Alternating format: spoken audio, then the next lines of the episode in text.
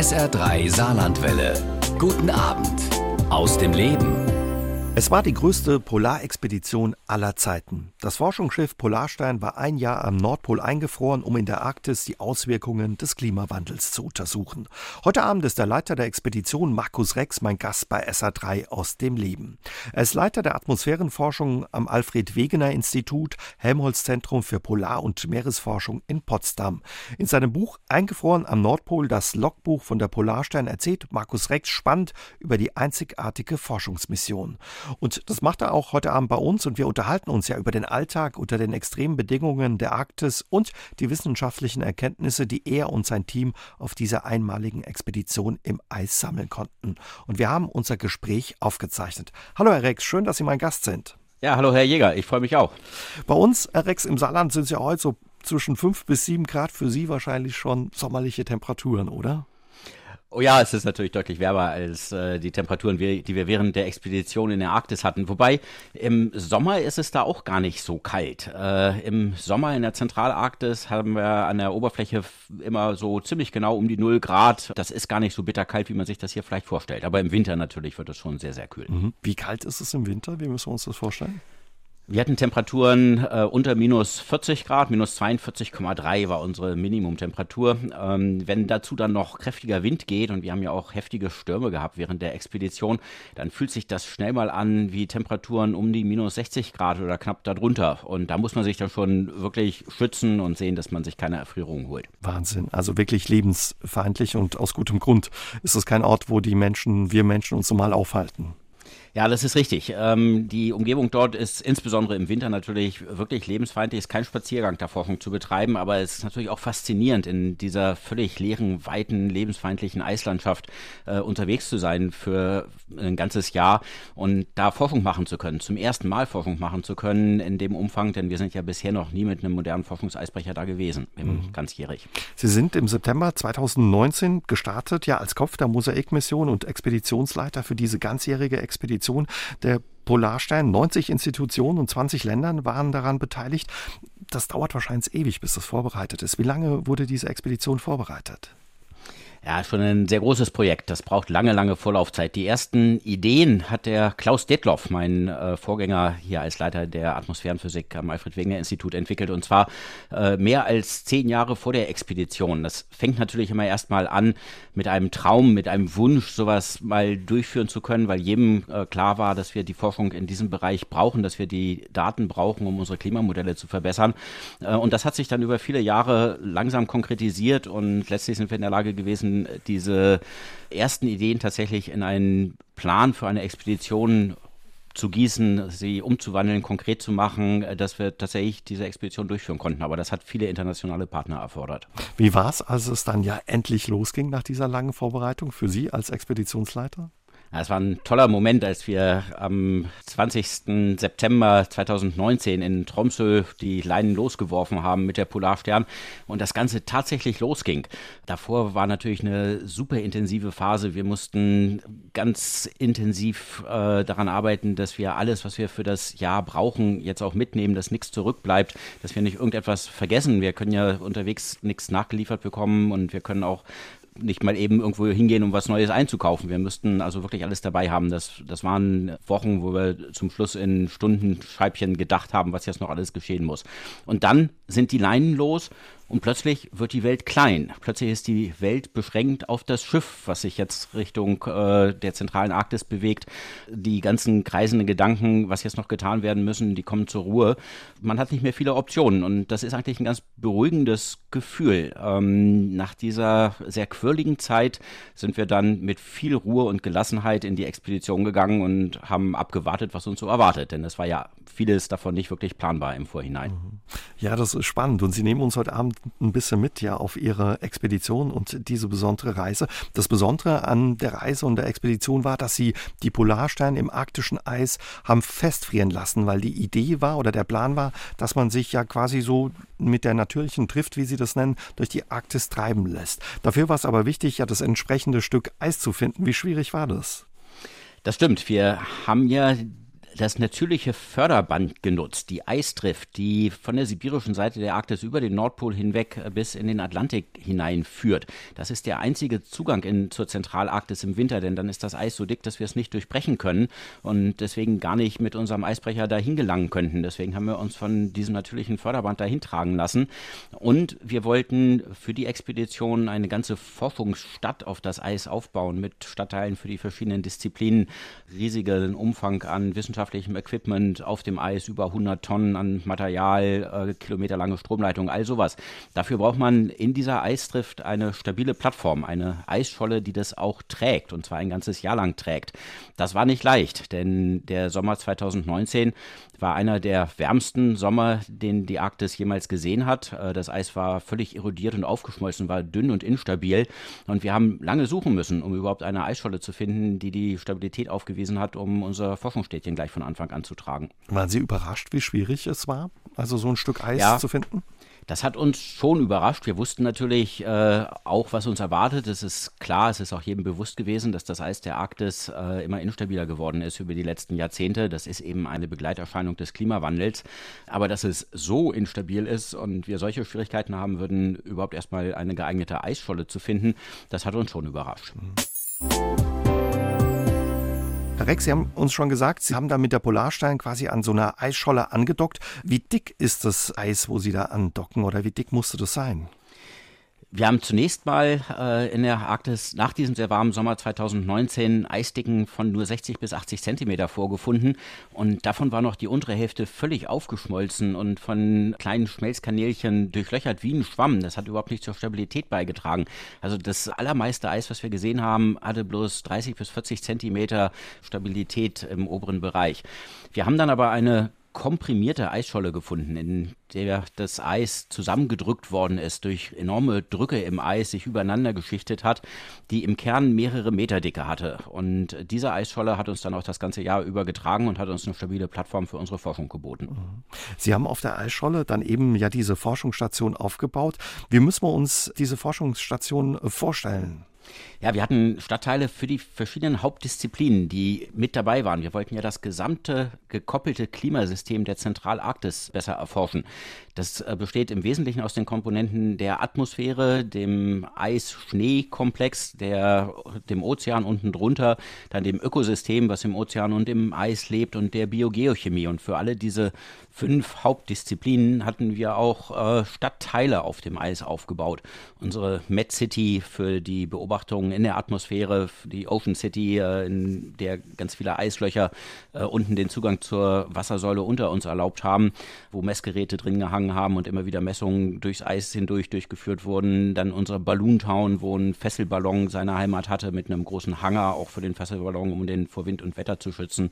Roff City, ein Stadtteil, von dem aus wir unseren Tauchroboter fernbedient haben, der fernbedient unter dem Eis tauchen konnte und sich die Eisoberfläche von unten anschauen konnte.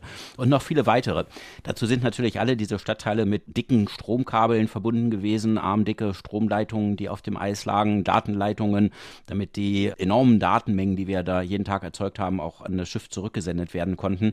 Und das musste erstmal aufgebaut werden in den ersten Tagen der Expedition. Erstmal viel Arbeit, also die Sie da hatten. Warum ist die Arktis so spannend für Sie und Ihre Kolleginnen und Kollegen?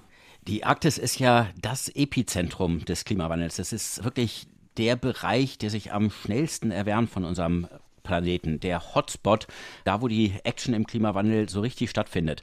Die Arktis äh, hat sich schon besonders im Winterhalbjahr um mehrere Grad Celsius erwärmt und das ist viel mehr als äh, jeder andere Teil des Planeten.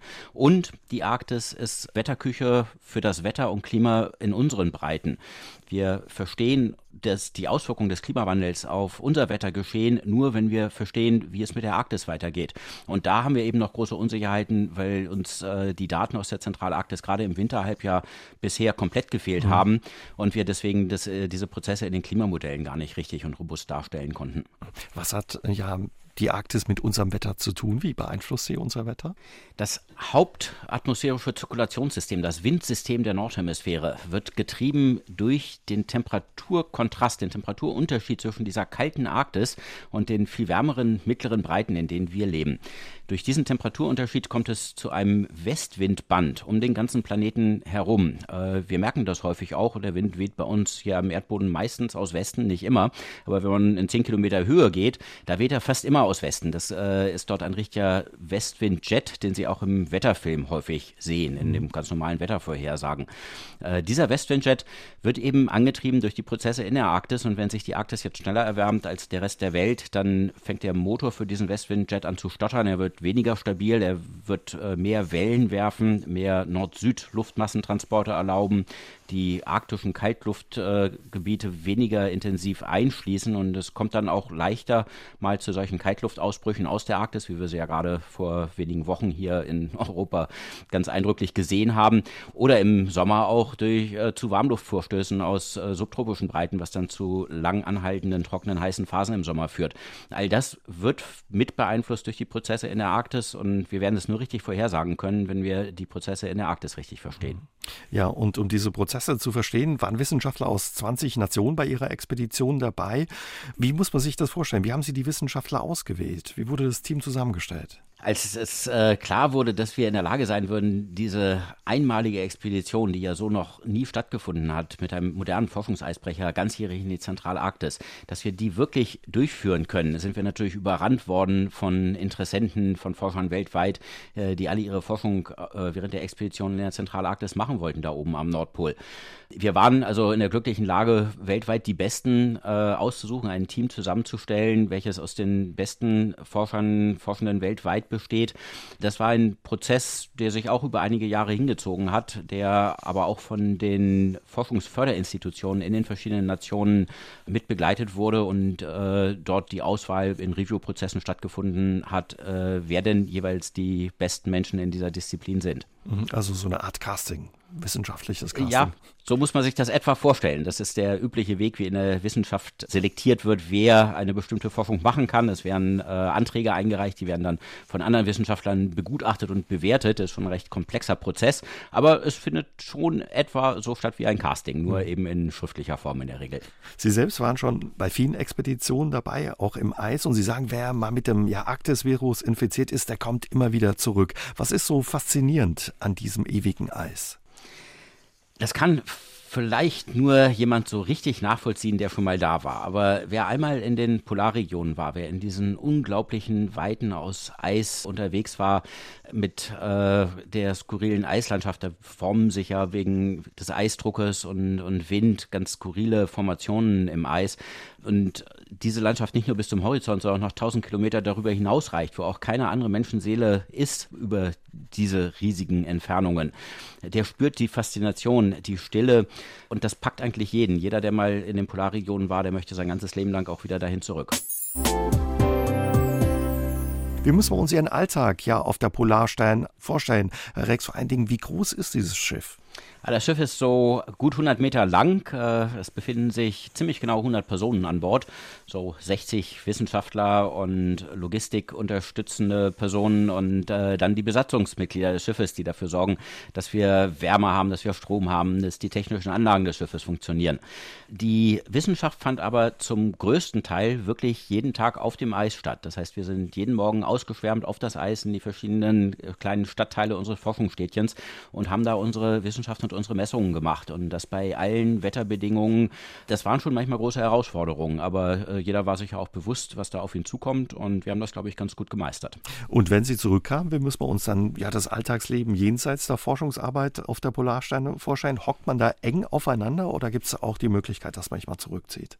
Erstmal ist es ein äh, ganz skurriles Bild, wenn die Menschen vom Eis zurückkommen, völlig eingefrorene Gesichter, man erkennt niemanden mehr, die Wimpern, die Augenbrauen sind völlig mit Eis bedeckt Äh, alle anderen Partien im Gesicht sind natürlich eingepackt von jetzt äh, mit Eis bedeckten Gesichtsmasken. Äh, das ist eine Karawane von Menschen, die sich äh, während ihrer Zeit auf dem Eis doch sehr ver verändert haben. Aber nachdem man sich dann ausgepellt hat aus diesen Schichten seiner Polarausrüstung, äh, vielleicht nochmal in der Sauna richtig aufgewärmt hat, ähm, dann findet natürlich auch ein geselliges Leben an Bord statt. Das gemeinsam zu spielen, gemeinsame Aktivitäten zu machen, gehört auch dazu, äh, damit so ein Team gut funktioniert. Sehr viel Zeit hatten wir allerdings dafür auch nicht, weil wir uns jederzeit bewusst waren, das ist die einzige Gelegenheit, unsere Wissenschaft, unsere Arbeit zu machen. Und deswegen waren wir alle sehr intensiv im Einsatz draußen auf dem Eis und oft dann auch müde abends. Ja, kann ich mir vorstellen, wahrscheinlich auch K.O., ne? wenn man den ganzen Tag unter so Bedingungen draußen ist. Wie ist es eigentlich mit Ihnen? Können Sie gut Kälte aushalten? Ja, ich komme da sehr gut mit klar. Vielleicht wäre ich sonst auch nicht Polarforscher geworden. äh, ich, ich mag Kälte eigentlich sehr gerne. Man muss sich diese arktische Kälte auch nicht so vorstellen wie dieses fröstelnde Gefühl, was sich bei minus zwei Grad und Schnee, Nieselregen äh, bei uns im November, Dezember hier breit macht. Die Kälte ist sehr trocken, dadurch wirkt sie anders und man hat natürlich die richtige Ausrüstung an. Ähm, das heißt, das Frieren am Körper, dass man wirklich anfängt zu frösteln, das ist gar nicht mal das große Problem. Das größere Problem äh, ist sehr darauf zu achten, dass man sich keine Erfrierungen in den Extremitäten oder in der Gesichtshaut wegholt. Da muss man sehr darauf achten und wenn man anfängt am Körper zu frösteln und, und richtig kalt zu werden, dann sollte man auch schon tätig werden, denn dann sind Erfrierungen meistens nicht mehr weit weg und äh, da muss man sein Aktivitätslevel hochfahren, man muss sich bewegen auf dem Eis und wenn das nichts nutzt, zum Schiff zurückkehren. Ist jemandem was passiert, dass er unachtsam war oder ja, dass es Erfrierungen gab? So kleinere Gefrierungen der Gesichtshaut äh, gab es natürlich sehr, sehr viele. Wenn man bei solchen Temperaturen und Winter draußen unterwegs ist, äh, da muss nur mal für ein paar Sekunden irgendwo ein Stückchen Haut rausgucken. Das passiert einem manchmal. Dann gibt es eine oberflächliche Erfrierung. Es gibt zunächst mal kleine weiße Stellen im Gesicht. Äh, wir achten immer sehr darauf, äh, auch, auch unsere Kollegen. Wir gucken uns gegenseitig ständig an, um zu schauen, ob nicht irgendwo ein bisschen äh, Haut rausschaut oder es irgendwo weiße Stellen gibt, um das dann zu verhindern. Solche Erfrierungen heilen aber auch innerhalb äh, weniger Tage ab. Das fühlt sich so ein bisschen an wie ein Sonnenbrand und es bröckelt dann die oberste Hautschicht ab und dann ist es auch wieder gut. Schwerere Erfrierungen haben wir selten gehabt. Es ist ein Finger, ein kleiner Finger davon betroffen gewesen. Äh, der war schon sehr schwer erfroren und äh, wir haben uns äh, eine Zeit lang Sorgen darüber gemacht, ob er erhalten werden kann. Aber auch der okay. konnte dann letztlich erhalten bleiben. Also wir sind mit genauso vielen Fingern aus der Arktis wieder zurückgekehrt, wie wir hineingefahren sind. Das für sich genommen ist schon ein toller Erfolg dieser Expedition.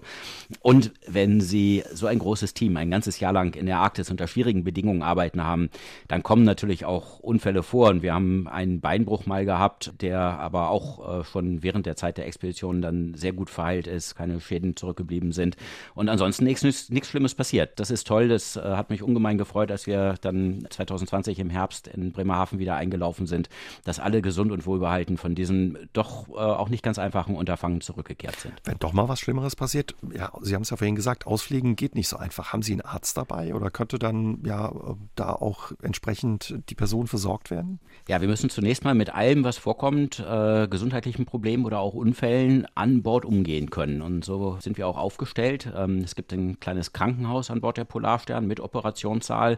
Wir haben die ganze Zeit einen Arzt, der eine Hauptausbildung Chirurg ist, aber Zusatzausbildung in vielen anderen äh, Bereichen auch genossen hat. Und auch eine Krankenschwester, die Anästhesie machen kann dabei, sodass äh, Operationen dort auch durchgeführt werden können. Die intensivmedizinische Betreuung kann natürlich nie so gut sein, sein, wie sie äh, hier an Land in einem Krankenhaus durchgeführt werden könnte. Äh, das ist eine Einschränkung, da muss man sich darauf einlassen, wenn man auf so eine Expedition aufbricht. Denn jemanden von Bord zu evakuieren kann, abhängig davon, wo wir gerade sind, wir sind ja die ganze Zeit gedriftet und äh, wie die Wetterbedingungen sind, Wochen dauern. Dazu muss man Treibstoffdepots auf das Eis stellen und dann in Ketten von äh, Helikopterflügen immer jeweils an der Grenze der Reichweite dieser Helikopter ein weiteres Depot aufbauen und sich so zur Polarstern hinhangeln. Das dauert dauert aber je nach Wetterbedingungen sehr, sehr lange. Wenn man so lange aufeinander sitzt, gibt es auch mal einen Gruppenkoller oder so? Eigentlich nicht. Das ist etwas, was uns gar nicht betroffen hat und was vielleicht für viele Menschen, die sich das so vorstellen, im Moment äh, nicht so leicht zu verstehen ist. Aber wenn man dort als eingesprochenes Team abgeschottet im Eis sitzt, dann ist jedem bewusst, dass er auf alle anderen angewiesen ist. Das, das sind die Menschen, mit denen er die nächsten Monate verbringen wird. Das sind die Menschen, auf die er sich verlassen muss, in deren Hände er sein eigenes Leben legt. Denn wenn man auf dem Eis gemeinsam unterwegs ist, muss man sich aufeinander verlassen. Es ist äh, eine Person ist immer abgestellt als Eisbärwächter, der der in die Dunkelheit der Polarnacht starrt, äh, um zu schauen, ob sich nicht doch trotz der all der Sicherheitsvorkehrungen ein Eisbär annähert. Und wenn man sich auf den nicht verlassen kann, dann ist das Risiko eben groß, dass es da zum schweren Unfall kommt. Und dieses Aufeinander angewiesen sein, das schweißt zusammen, das gemeinsame Erleben von diesen fantastischen Sachen, die wir da auf dem Eis gesehen und erlebt haben, den täglich neuen Eindrücken, das schweißt auch zusammen. Und deswegen äh, hat man sehr schnell ein, ein wirklich gut eingeschworenes Team von Leuten. Da entstehen in der Regel Freundschaften fürs Leben und es entstehen auch Pärchen. Lagerkoller oder dass da äh, Konflikte eskalieren, das habe ich eigentlich nicht erlebt. Und ja, zur Stimmung beiträgt auch das Essen. Sie hatten sogar eine Bäckerin an Bord, die dafür gesorgt hat, dass es jeden Tag frische Brötchen gab. Also das ist auch wichtig, dass man sich bei dem Stress und der Arbeit gut gehen lässt, offenbar auch. Ganz, ganz wesentlich, das Essen muss stimmen. Auch da gibt es natürlich während so einer Expedition immer mal wieder Einschränkungen. Man kann nicht alles in äh, beliebigen Mengen dabei haben. Irgendwann sind die frischen Sachen vorbei. Es gibt natürlich dann irgendwann keinen Salat, keine Tomaten und Gurken mehr. Trotzdem ist unser Küchenteam die ganze Zeit über in der Lage gewesen, tolles Essen aus dem, was eben gerade noch da war, zu produzieren. Äh, das trägt enorm zur Stimmung bei, dass unser Bäcker oder unsere Bäckerin, das waren verschiedene Personen während der verschiedenen Phasen der Expedition, jeden Morgen um vier aufgestanden ist, um dafür zu sorgen, dass wir in jedem einzelnen Morgen morgens äh, dann auch frische Brötchen haben. Und das geht natürlich über alle Wochenenden durch. Äh, das ist schon eine enorme Belastung. Aber das trägt eben auch zur Stimmung mit bei. Und das zeigt auch, mit welchem Einsatz alle Expeditionsteilnehmer hier dabei waren. Sie haben uns schon erzählt, ja, wie wichtig die Arktis ist für unser Klima und vor allen Dingen auch, wie sie ja unser Klima beeinflusst und auch unser Wetter. Sie und Ihr Team waren ja von dem Ziel geleitet, Licht in die Prozesse des globalen Klimawandels zu bringen, der nirgends ebenso ausgeprägt ist wie in der Arktis. Welchen Blick haben Sie denn ja auf die Folgen des Klimawandels bekommen dort? Ja, wir haben natürlich jetzt einen riesigen Schatz an Daten und Proben zurückgebracht. Mehr als 30.000 Proben von Schneeeis, äh, Ozeanbestandteilen, Atmosphärenbestandteilen und auch kleinen biologischen Lebewesen. Da ist noch viel an Auswertung zu machen, aber wir bringen natürlich auch das zurück, was wir direkt gesehen haben und die einfachen Messungen wie Temperaturen, wo man keine großen Auswertungen für braucht. Und äh, das alleine ist schon eindrücklich genug. Wir haben das gesamte Winterhalbjahr über Temperaturen gemessen, die fast 10 Grad höher lagen als die Temperaturen, die Fridtjof Nansen während seiner Expedition vor 130 Jahren in der Zentralarktis gemessen hat. Er hat uns vorgemacht, wie man so eine Expedition macht. Er hat diese Eisdrift entdeckt und äh, das Konzept, wie man den Nordpol im Winter erreichen kann, uns vorgemacht und in seinen Fußstapfen sind wir gefolgt. Und die Bedingungen haben sich seit seiner Zeit sehr verändert. Das Eis ist nur noch halb so dick im Winterhalbjahr gewesen. Äh, und im Sommerhalbjahr haben wir dann wirklich gesehen, wie das Eis verschwindet, wie es überall auftaut, äh, die Eisoberfläche völlig erodiert und von Schmelztümpel durchlöchert wird. Und wir sind nördlich von Grönland in einem Bereich, in dem in der Regel eher dickeres, zum Teil mehrjähriges Meereis liegen sollte, aus dem wir uns immer rausgehalten haben mit unserem Eisbrecher, der Polarstern, auch im Sommer, weil man da leicht mal stecken bleibt und dann äh, eventuell gar nicht mehr rauskommt. Da sind wir durch weite Flächen offenen Wassers fast bis zum Nordpol vorgestoßen. Das Eis hat uns kaum einen Widerstand entgegengesetzt. Und am Nordpol selbst haben wir dann im Sommer äh, nur noch völlig durchlöchertes Eis vorgefunden. Man sieht es eindrücklich mit den eigenen Augen. Wenn diese Entwicklung nur noch wenige Jahrzehnte so weitergeht, dann wird das Eis der Arktis im Sommer vollständig verschwinden. Wir werden dann einen offenen Ozean da liegen haben, wo seit ewigen Zeiten, seit Menschheitsgedenken eine geschlossene Eisdecke liegt. Das wäre eine andere Welt. Was würde das denn für uns bedeuten? Das ist ja auch Ihre große Sorge, dass dieses Eis verschwindet. Was würde das für uns und unser Klima bedeuten? Das Verschwinden des arktischen Meereises ist einer dieser sogenannten Kipppunkte im Klimasystem. Punkte, an denen es zu dramatischen und nicht mehr reversiblen Veränderungen kommt. Wir haben eine ganze Reihe solcher Kipppunkte. Ab einer bestimmten Erwärmung werden die überschritten. Wir wissen nicht genau, ab welcher Erwärmung welcher Kipppunkt jeweils ausgelöst wird. Das Verschwinden des arktischen Meereises ist aber einer der ersten. Wenn es verschwindet, dann nimmt der dunkle Ozean mehr Wärme der Sonnenstrahlung im Sommer auf, als früher die weiße Eisdecke es getan hat, die ja einen Großteil der Wärmeenergie gleich äh, ins Weltall zurückstrahlt. Das beschleunigt die Erwärmung der Arktis. Damit wird auch Grönland in einen sich äh, beschleunigt erwärmenden Bereich kommen. Das grönländische Eisschild könnte instabil werden. Das ist ein weiterer Kipppunkt im Klimasystem und beschleunigt Richtung Ozean rutschen. Tauen wäre ein Prozess, der recht lange dauert, aber Eisschilde, diese dicken Panzer aus Eis, Kilometer, mehrere Kilometer dick, die auf Grönland und auf der Antarktis liegen, die haben die Tendenz, bei höheren Temperaturen beschleunigt Richtung Ozean zu rutschen, äh, dort abzubrechen und dann im, im Wasser zu tauen. Das äh, wäre ein weiterer Kipppunkt.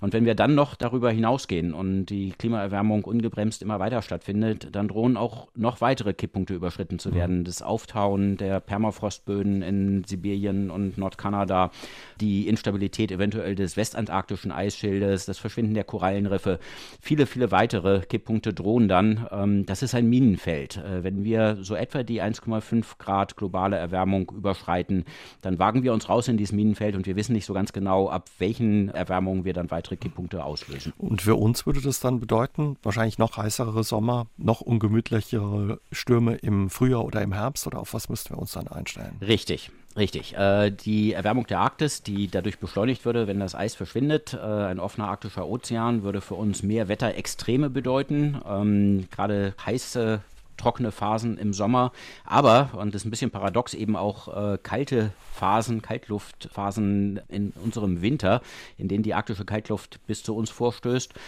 Dann darüber hinaus muss man sagen, dass ein Klimasystem, in dem die Arktis nicht mehr von Eis bedeckt ist, im Sommer so weit weg ist von dem Klimasystem, was wir heute kennen, dass wir die Folgen noch nicht mal wirklich solide und 100 Prozent mhm. abschätzen können. Äh, da müssen wir unsere Klimamodelle noch äh, deutlich verbessern, um die Folgen dann auch genau abschätzen zu können. Man hört Ihnen aber die Sorge an, die Daten, die Sie gesammelt haben und auch diese Eindrücke und Erfahrungen, die Sie auf Ihrer Expedition gesammelt haben, geben Sie die auch weiter an die Politik? Und ja, hat die zum Beispiel verstanden, wie es um unser Klima steht und wie die Situation dort in der Arktis ist? Ja, ich habe da ein, ein, sehr, sehr großes Interesse wahrgenommen an, an dem, was wir gemacht, aber auch an dem, was wir gesehen haben und welche neuen Erkenntnisse wir aus dem Klimasystem der Arktis zurückbringen.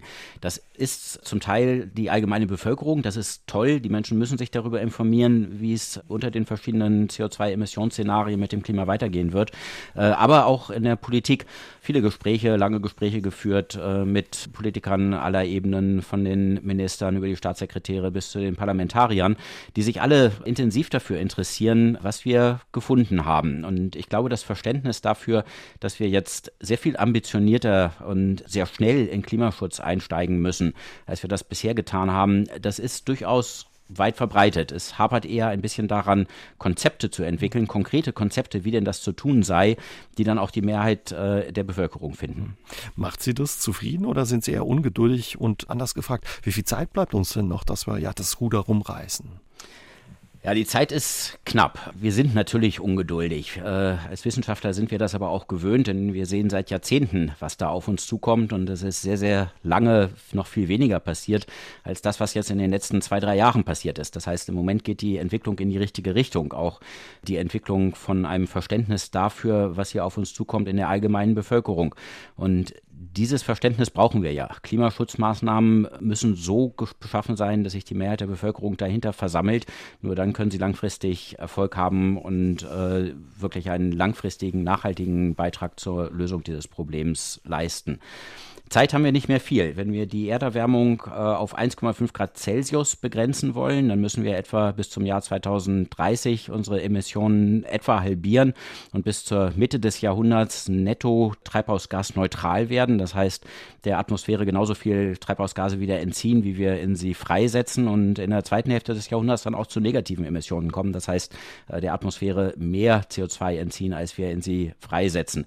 Das sind große Herausforderungen, aber ab 1,5 Grad Celsius globaler Erwärmung kommen wir eben in dieses Minenfeld hinein. Jedes Zehntelgrad darüber hinaus äh, steigert das Risiko dafür, dass wir weitere Kipppunkte im Klimasystem auslösen, äh, für die es dann auch kein Zurück mehr gibt. Deswegen sollten wir das schon versuchen, so dicht wie möglich an die 1,5 Grad heranzukommen. Das ist äh, sehr schwierig und ob uns das gelingen wird, habe ich äh, durchaus auch meine Zweifel. Aber jedes Zehntelgrad darüber hinaus äh, ist es wert, darum zu kämpfen, dass wir jetzt schnell in ambitionierteren Klimaschutz einsteigen, um diese weitere Erwärmung zu verhindern. Aber wenn Sie sagen, ja, jedes Zehntelgrad Zehntel zählt. Was wäre denn Ihre Forderung an die Politik und an uns alle, wenn es um den Schutz unseres Klimas geht?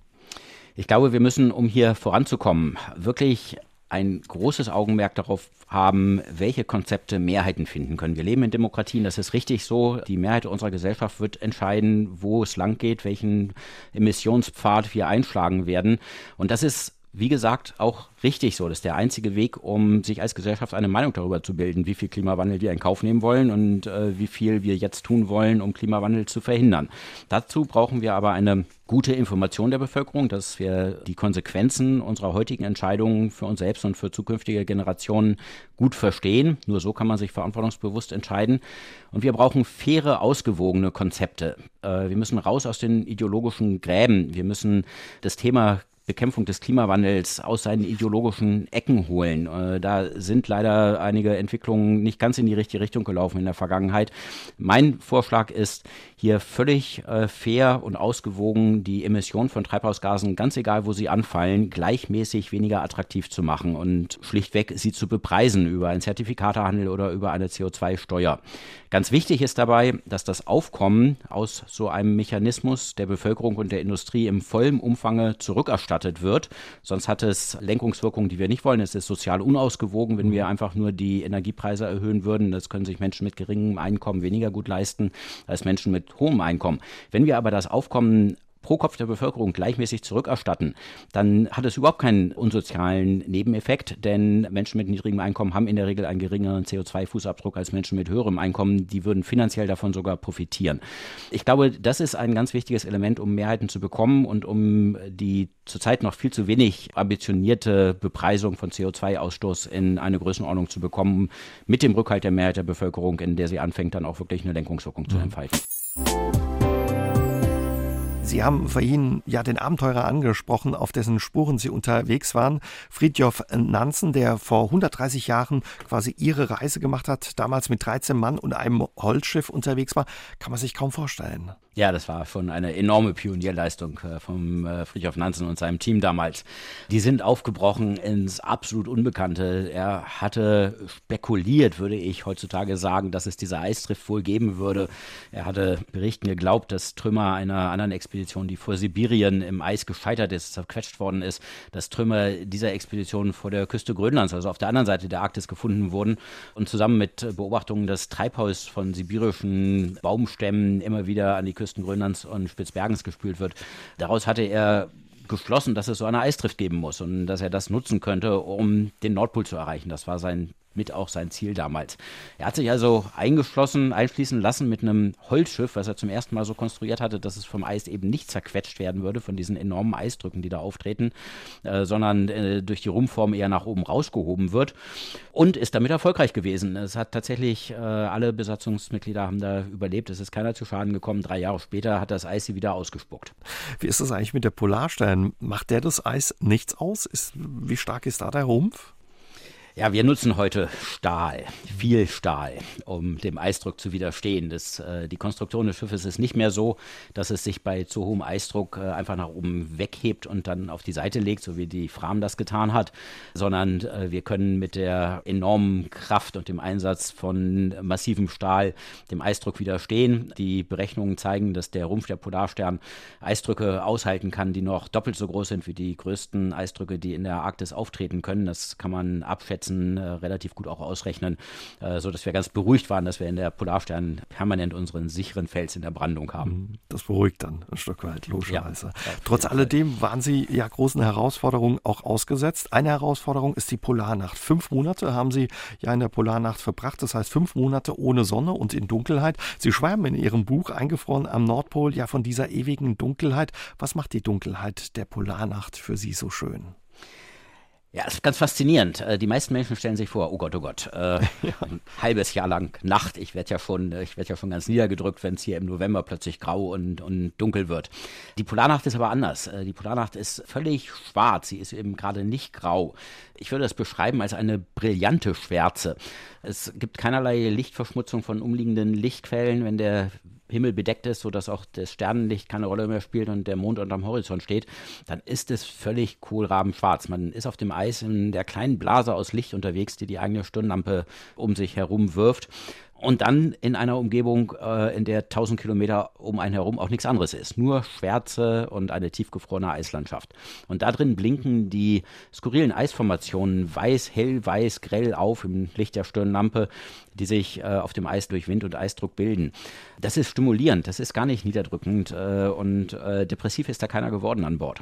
Macht man trotz alledem was? Gibt es dann für den einen oder anderen eine Lichtdusche oder so gegen die Dunkelheit? Oder?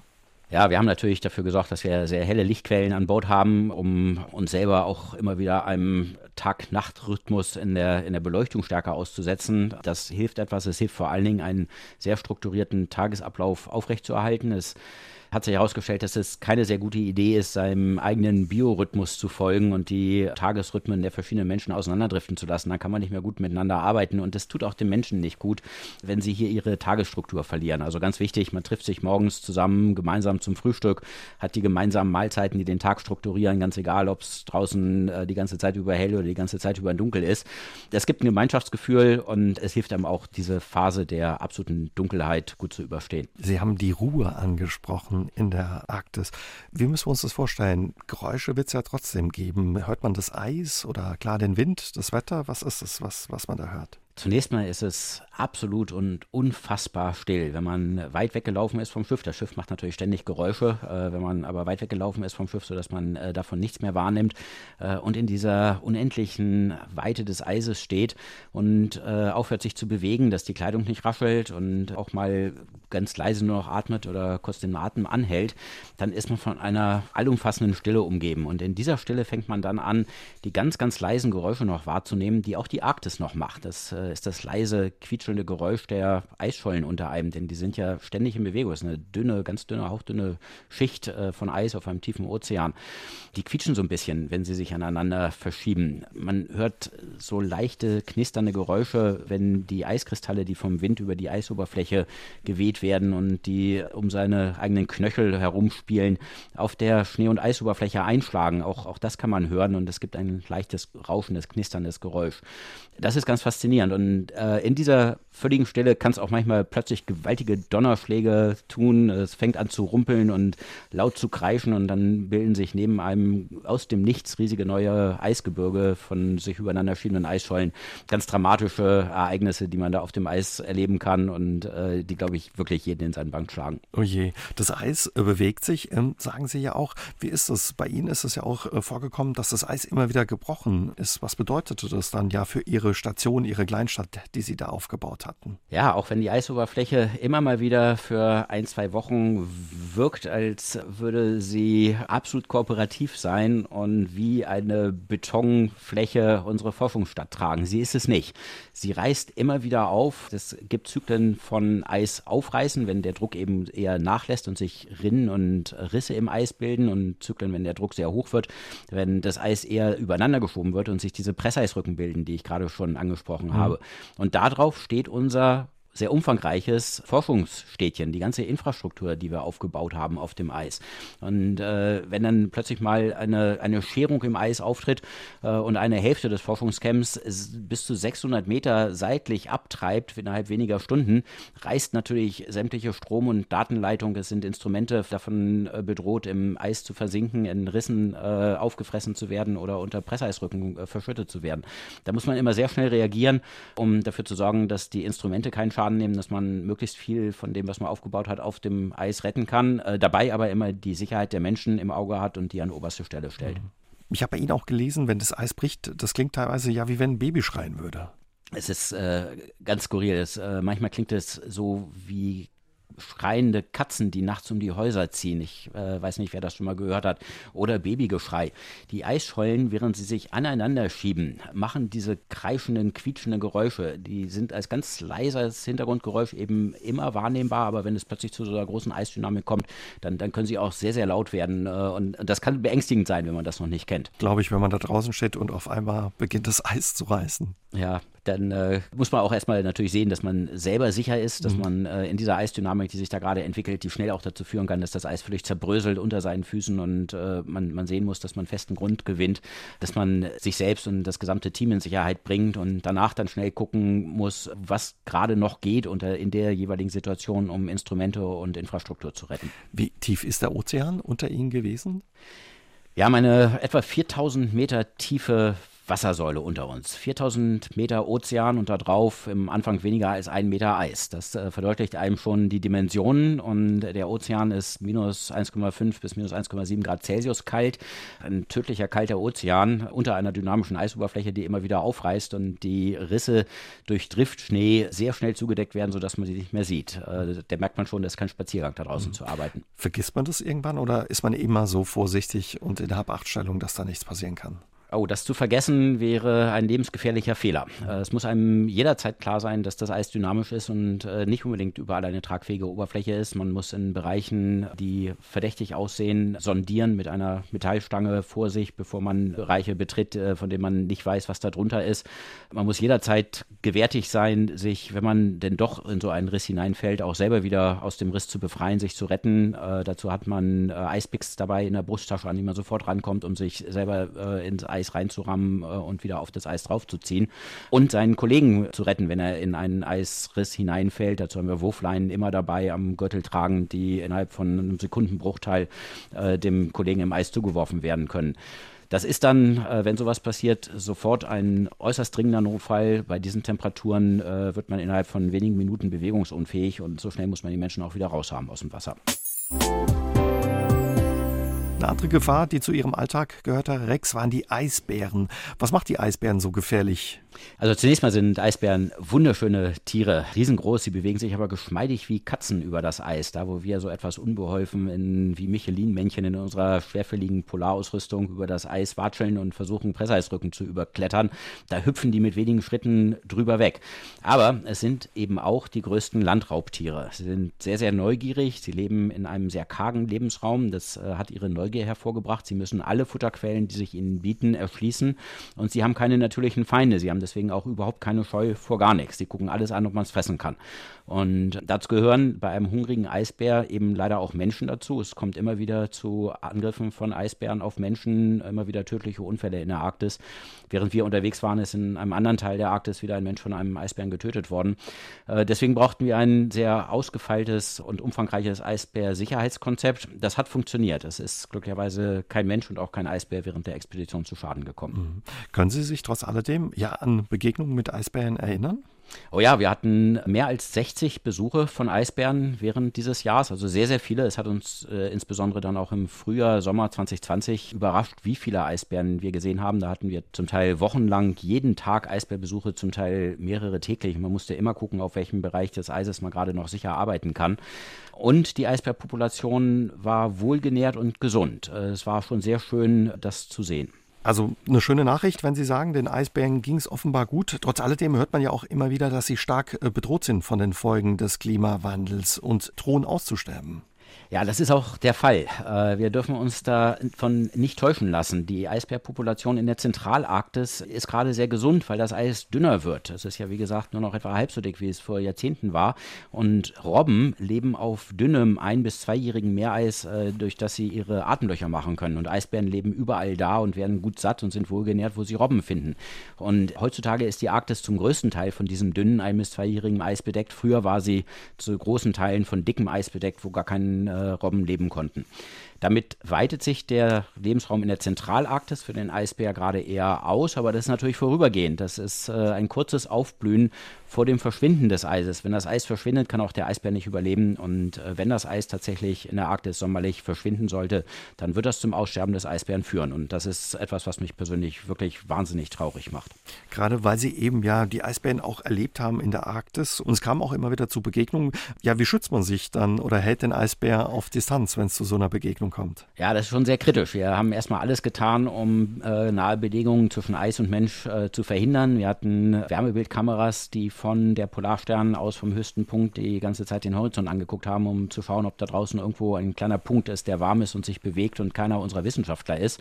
Dann wird es wohl ein Eisbär sein. Wir haben Stolperdrähte mit Signalraketen um in bestimmten Teilen um das Camp herum gespannt, um Annäherung von Eisbären zu entdecken. All das nutzt nicht immer. Eisbären sind sehr schlau, sie übersteigen Stolperträte, sie laufen außen rum. In den unübersichtlichen Gelände zwischen Presseeisrücken sind sie im Wärmebild nicht immer zu sehen und deswegen haben wir es tatsächlich auch nicht so selten gehabt, dass Eisbären unentdeckt mitten im Forschungscamp aufgetaucht sind und es dann zu kritischen Situationen kommt. Deswegen ist jede Gruppe von Wissenschaftlern, die da auf dem Eis gearbeitet hat, äh, immer noch zusätzlich von einem Eisbärwächter geschützt. Die Funktion geht reihum, wird immer für zwei Stunden von den Gruppenmitgliedern wahrgenommen und der Eisbärwächter ist auch bewaffnet mit Blitzknallmunition, um einen Eisbären zu vertreiben oder wenn das tatsächlich nicht funktioniert, in letzter Konsequenz auch mit einem Gewehr, um Menschen schützen zu können. Ich stelle mir das schwierig vor, aber im Eis den Eisbär zu entdecken und wahrzunehmen auch, oder? Das ist gerade während der Polarnacht natürlich eine ganz, ganz schwierige Aufgabe, die enorme Konzentration erfordert. Deswegen kann man sie auch nicht länger als zwei Stunden machen. Man muss im Licht der Stirnlampe in das absolute Dunkel starren und schauen, ob man äh, dort draußen irgendwo einen Eisbären herumschleichen sieht. Eisbären schleichen sich an wie Katzen, sie suchen Deckung hinter Presseisrücken. Wenn man dann noch ein bisschen Schneedrift hat oder leichten Schneefall, sodass im Licht der Stirnlampe die Schneeflocken, die Eiskristalle, die aus der Luft fallen, wie so kleine glitzernde Sternchen, einen, einen äh, sehr wunderschönen glitzernden Vordergrund machen, muss man trotzdem noch sehen, ob man vor diesem blendenden glitzernden Vordergrund dahinter irgendwo die Silhouette äh, im Dunkeln eines Eisbären sieht. Das ist eine wahnsinnige Konzentrationsleistung, die da erfordert ist, aber es hat funktioniert. Äh, glücklicherweise konnten wir alle Eisbärannäherungen dann doch so rechtzeitig entdecken, dass die Menschen Zeit hatten, sich zurückzuziehen. Zum Glück, Sie haben uns vorhin von der Dunkelheit der Polarnacht erzählt. Der Kontrast im Sommer könnte nicht größer sein, denn dann steht die Sonne 24 Stunden am Himmel. Wie war es, als die Sonne wieder kam nach der langen Dunkelheit? Ja, das ist eine äh, wunderschöne Zeit in der Arktis. Äh, die Rückkehr des Lichtes. Äh, während der Musikexpedition war ich zu dieser Zeit gerade für eine kürzere Zeit an Land. Wir haben die, äh, Teams ja immer mal wieder in fünf Phasen ausgetauscht. Ich äh, war für eine kurze Zeit im Frühjahr 2020 äh, an Land. Ich kenne das aber natürlich von früheren Expeditionen und Aufenthalten in der Arktis. wenn so langsam das erste Sonnenlicht wieder am Horizont sichtbar wird, alle Farben durchläuft von einem tatsächlich im Anfang eher grünlich wirkenden Licht zu, zu rosa, orange und dann gelblich und dann plötzlich die Sonne mit ihrem Oberrand das erste Mal über den Horizont kommt und, und man ein ganz emotionales Verhältnis zu diesem glühenden Ball am Horizont bekommt äh, und, und die Rückkehr des Lichtes begrüßt. Das, das ist eine fantastische Zeit. Herr Rex, Sie waren auf fast alles vorbereitet, aber nicht auf die Corona-Pandemie. Was bedeutete ja Corona und die Pandemie für Ihre Expedition? Oh ja, da, da sagen Sie was, Herr Jäger. Äh, es war eine schwierige Zeit. Wir hatten Alternativpläne für alle möglichen Dinge, die uns passieren könnten während so einer Expedition in den Schubladen. Hatten uns auf alles wirklich intensiv vorbereitet. Äh, es war ja nichts planbar, die Drift ging irgendwo hin. Wir wussten also, dass wir unterwegs improvisieren müssen. Dass wir aber erwischt würden von einer Pandemie diesen Ausmaßes, während der fast nichts mehr von dem, was wir geplant hatten, funktioniert. Darauf waren wir nicht vorbereitet. Wir wollten in dieser Expedition äh, die Expeditionsteilnehmer in sechs Phasen austauschen. Wir mussten auch in den Jahreszeiten, in denen das geht, eben nicht im Winter, wenn das Eis so dick ist, aber im Herbst und dann im Sommer Treibstoff zur Polarstern liefern und Versorgungsgüter zur Polarstern liefern. Ohne das ging es nicht, diese Expedition in der Zentralarktis zu versorgen. Nun standen aber die dafür vorgesehenen Eisbrecher plötzlich plötzlich nicht mehr zur Verfügung. Sie sind in ihre Heimathäfen zurückbeordert worden und konnten unter Pandemiebedingungen nicht mehr eingesetzt werden. Wir mussten ein Team von 100 Leuten von allen Ecken der Welt in einem Land erstmal zusammenziehen, um dann gemeinsam in die Arktis aufzubrechen und das äh, Team, was sich gerade in der Arktis befand, abzulösen. Wie wollen Sie das machen, wenn alle Grenzen zu sind, wenn äh, keiner mehr reisen darf weltweit? Es sah düster aus. Äh, es war wirklich, es hatte die Expedition an den Rande des Abbruchs gebracht. Wir haben uns aber von jedem neuen Schlag, der reinkam, es kam ja im Stundentakt die Nachricht, die Grenze ist zugegangen, der Eisbrecher steht nicht mehr zur Verfügung, hier können wir nicht mehr reisen und diese Flugpiste im hohen Norden können wir auch nicht mehr verwenden. Äh, wir haben uns nach jedem Schlag immer sehr schnell wieder erholt und, und haben gesagt, so, jetzt müssen wir ran, jetzt brauchen wir Alternativpläne. Wir müssen dieses gesamte Konzept der Expedition, was wir über Jahre entwickelt hatten, jetzt in zwei Wochen irgendwie neu denken und ein, ein neues Konzept bauen aufbauen, damit wir sie zu Ende führen können. Denn das äh, war uns so wichtig, es wäre eine wissenschaftliche Katastrophe geworden, wenn wir sie hätten abbrechen müssen. Mhm. Und Ihnen ist das ist gelungen. gelungen. Viele andere Expeditionen, die zu der Zeit unterwegs waren, mussten abgebrochen werden. Ihnen ist es gelungen. Wahrscheinlich war der Druck für Sie als äh, Expeditionsleiter da auch riesig. Es war eine harte Zeit. Äh, es war auch die einzige Zeit in der gesamten Vorbereitung und Durchführung der Expedition, wo viel, viel Stress dabei war, auf vielen Ebenen. Aber es war die einzige Zeit, wo auch mein Schlaf drunter gelitten hat und äh, ich mir Sorgen gemacht habe, wie wir denn jetzt weitermachen. Wir hatten ein Team im Eis äh, eingefroren und wussten nicht, wie wir es weiter versorgen und austauschen sollen. Wir haben dann äh, mit unseren nationalen und internationalen Partnern tatsächlich geschafft, innerhalb von, von zwei, drei Wochen einen völlig neuen Plan aufzustellen, äh, mit der großartigen Unterstützung durch die Koordinationsstelle deutscher Forschungsschiffe, der Deutschen Forschungsgemeinschaft und auch des Forschungsministeriums, des Bundesministeriums für Bildung und Forschung, haben wir es geschafft, ganz, ganz kurzfristig zwei Schiffe, die nach Polarstern beiden größten deutschen Forschungsschiffe, die Maria S. Merian äh, und das Forschungsschiff Sonne, zu bekommen, um die Expeditionen zu versorgen und zu unterstützen und mithilfe unserer russischen Partner auch sehr kurzfristig die Trioschnikow, einen Eisbrecher, den wir dann im August einsetzen konnten, um die Expeditionen zu versorgen und weiterzuführen das zeigt sich, man, man braucht verlässliche, gute Partner, man braucht Freunde in Polarforschungszusammenhängen, man muss sich immer wieder gegenseitig unterstützen. Wir sind vielfach schon anderen Nationen zu Hilfe gekommen mit unserer Polarstern, wenn da irgendwo was geklemmt hat und, und hier sind uns andere zu Hilfe gekommen und deswegen hat es hinterher geklappt. Was hat es für die ja, Menschen, die Wissenschaftlerinnen und Wissenschaftler an Bord äh, bedeutet? Haben die überhaupt mitbekommen, was in der Welt und in Deutschland los war? Beziehungsweise wie haben sie das mitbekommen? Ja, ich war selber in der Phase, als die Pandemie ausbrach, an Land. Äh, das war eine glückliche Fügung, konnte ich mich also auch mit darum kümmern, jetzt äh, die Pläne neu zu machen. Deswegen kann ich es nur von Berichten an Bord äh, sagen. Es war natürlich eine schwierige Situation. Die Menschen an Bord bekommen sehr bruchstückhaft äh, Informationshäppchen. Es können Textnachrichten ausgetauscht werden mit Land. Man bekommt kurze Nachrichtenzusammenfassungen. Telefonate sind schon sehr, sehr schwierig. Äh, teilweise fast nicht wirklich gut möglich. Es wird immer wieder unterbrochen, mal riesige Verzögerungen in der Leitung und man kann keinerlei Internetseiten aufrufen. Äh, so ist die Kommunikation in die Zentralarktis. Aus diesen sehr bruchstückhaften Informationen setzt sich natürlich dann ein Bild im Kopf zusammen und die Lücken, die man hat, die füllt man mit eigenen Vorstellungen und das kann sehr bedrohlich Szenarien annehmen, äh, was, was man sich so vorstellt, wie es in der Welt gerade zugeht. Außerdem in dieser Phase wusste keiner, wie wir denn jetzt die Menschen aus dem Eis wieder herausholen können. Mhm. Es war für genügend Versorgungsgüter an Bord gesorgt, das Treibstoff reichte auch, es war genügend Nahrungsmittel an Bord. Es bestand also für niemanden irgendeine konkrete Notsituation. Ähm, wir hatten in dieser Phase auch gar nicht vor, neuen Treibstoff oder Nahrungsmittel an Bord zu bringen. Das war eh erst für den Sommer geplant. Aber trotzdem wusste keiner, wann kommen die denn jetzt wieder, wann und wie kommen die überhaupt zurück aus dem Eis? Während der Phase, während wir an Land eben sehr hektisch geplant haben und geschaut haben, wie es weitergeht. Trotzdem hat sich das Team dann äh, zum größten Teil bereit erklärt, Monate länger auf der Expedition zu bleiben. Wir haben diese Phase verlängert, haben dann aus den sechs Phasen fünf Phasen gemacht und das hat mit zu der Rettung beigetragen.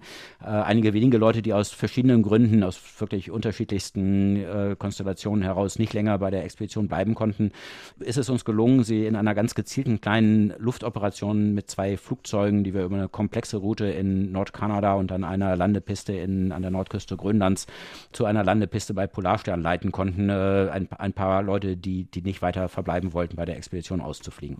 Wahnsinn und wahrscheinlich ist einfach auch ja, die Sorge um die Familie zu Hause riesengroß bei allen, die da an Bord waren oder dabei waren. Das, das ist das, äh, das größte Element. An Bord hat sich natürlich keiner Sorgen um Corona machen müssen. Das Team war seit Monaten isoliert und ganz sicher Corona-frei und da gab es auch keine Sorge, dass da das Virus irgendwie die Expedition betreffen könnte. Aber die Menschen haben Familien zu Hause. Keiner weiß, wie es weitergeht. In den Anfängen der Pandemie wussten wir das alle nicht.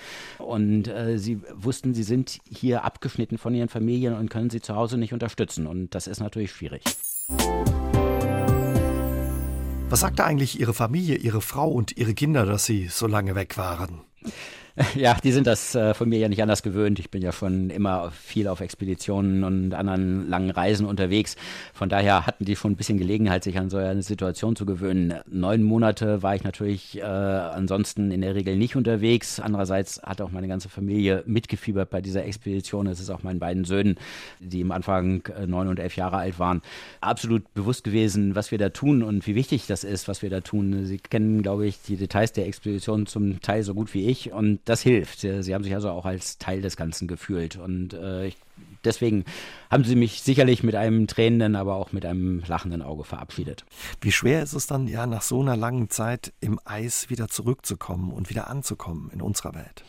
Das ist tatsächlich erstaunlich erstaunlich seltsam und schwierig. Dieses Ankommen ist äh, merkwürdiger und schwieriger als das Aufbrechen. Und äh, wer das zum ersten Mal erlebt, der ist vielleicht etwas überrascht davon. Man hat äh, monatelang nur mit einem kleinen eingefrorenen Team in einer völlig anderen, tiefgefrorenen Welt gelebt, die es hier nicht gibt. Man hat die alltäglichen kleinen Entscheidungen, welches Paket Butter oder welchen Keks man im Supermarkt kauft, nicht. Die ganzen Banalitäten des Lebens, mit denen wird man nicht behelligt. Man äh, hat jeden Tag ganz tolle, äh, epische neue Eindrücke und man kommuniziert nur mit Menschen, mit denen man gemeinsam in einem eingeschworenen Team ist, die gute Freunde sind, zu denen man eine gemeinsame Basis hat. In einer Masse von unbekannten Menschen zu sein, plötzlich äh, die Art der Kommunikation an der Supermarktkasse mit einem Menschen, den man noch nie gesehen hat, den man auch nie wiedersehen wird, den man äh, einfach nur schon guten Tag, äh, 3,50 Euro, herzlichen Dank, auf Wiedersehen. Diese Art der Kommunikation ist man nicht mehr gewöhnt. Äh, man muss sich da wieder reinfinden, man muss sich daran gewöhnen und das überfordert einen in der Regel die ersten zwei, drei Wochen und das braucht so eine Wiederanpassungsphase. Ich äh, verbringe die immer gerne mit langen Waldspaziergängen. Das kann ich mir vorstellen. Vor allen Dingen die ganzen Geräusche und der Geruch, die man dann eben wahrnimmt in unserer Welt dann wieder. Auch das allein was Sie ansprechen, die Gerüche, das überfällt einen bereits so etwa zwei Tage, bevor man wieder an Land kommt. Äh, da riecht man das Land nämlich schon. Äh, nach der Abwesenheit sämtlicher Gerüche, nur der sehr spezifischen Gerüche, die das Schiff selber produziert, wird man überwältigt davon. Oh, es riecht hier plötzlich nach, nach Dingen, wie äh, eine typische Küstenlandschaft riecht. Es riecht nach Land, man spürt das förmlich. Und an Land, im Wald, überall ist man ja Gerüchen ausgesetzt, die man in der Zentralarktis überhaupt nicht hat. Alleine das sind Eindrücke, die man plötzlich ganz bewusst wahrnimmt. Mhm. Und das trägt zu diesem Gefühl der leichten Überwältigung, glaube ich, auch mit bei. Auf was freut man sich besonders? Klar, auf die Familie, auf die Freunde, aber ja. auf was haben Sie sich noch gefreut? Tatsächlich auf Familie und Freunde. Ansonsten hat mir nicht viel gefehlt in der Arktis. Ich habe äh, wirklich nicht, äh, nichts vermisst. Äh, das kenne ich auch von früheren Expeditionen. Ich vermisse allerdings die Arktis immer sehr, wenn ich hier an Land bin. Also Sie waren wahrscheinlich auch einfach riesig erleichtert, als alles geklappt hatte dann am Ende, oder? Ja, dieses äh, Gefühl, das ist ja eine gewaltige Verantwortung auch, äh, mit so einem großen Team in, in eine Region aufzubrechen, in der wir natürlich alle Risiken versucht haben, so weit wie möglich zu minimieren, die aber sich nie ganz ausschließen lassen. Es war eine wahnsinnige Erleichterung und damit auch ein enthusiastisches Gefühl, als wir in Bremerhaven wieder eingelaufen sind, dass alles gut gegangen ist, dass alle Menschen gesund und munter zurückkommen und dass wir es äh, trotz aller Schwierigkeiten geschafft haben, unser sehr umfangreiches, sehr ambitioniertes wissenschaftliches Programm durchzuziehen und das sogar unter den Bedingungen der Corona-Pandemie. Es waren tolle Tage, als wir mhm. wieder eingelaufen sind. Weil Sie gerade nochmal Corona ansprechen, die Welt, in die Sie dann zurückgekommen sind, war ja eine andere. Wie haben Sie das erlebt? Ja, das war natürlich auch sehr merkwürdig. Plötzlich äh, lauter fremde Gesichter und noch dazu alle hinter Masken. Ähm, und wir mussten uns auch wieder daran gewöhnen, Masken zu tragen. Etwas, was wir an Bord überhaupt nicht hatten. Wir waren über die gesamte Zeit der Expedition völlig Corona-frei. Wir hatten ja dann auch, als wir die Teams nochmal ausgetauscht haben, dafür mit Quarantänen sehr komplexen Mechanismen dafür gesorgt, dass wir das Virus nicht einschleppen. Wir konnten also an Bord völlig normal miteinander umgehen. Wir haben gemeinsame Partys gefeiert wie eh und je, äh, während äh, die Welt in Corona versunken ist.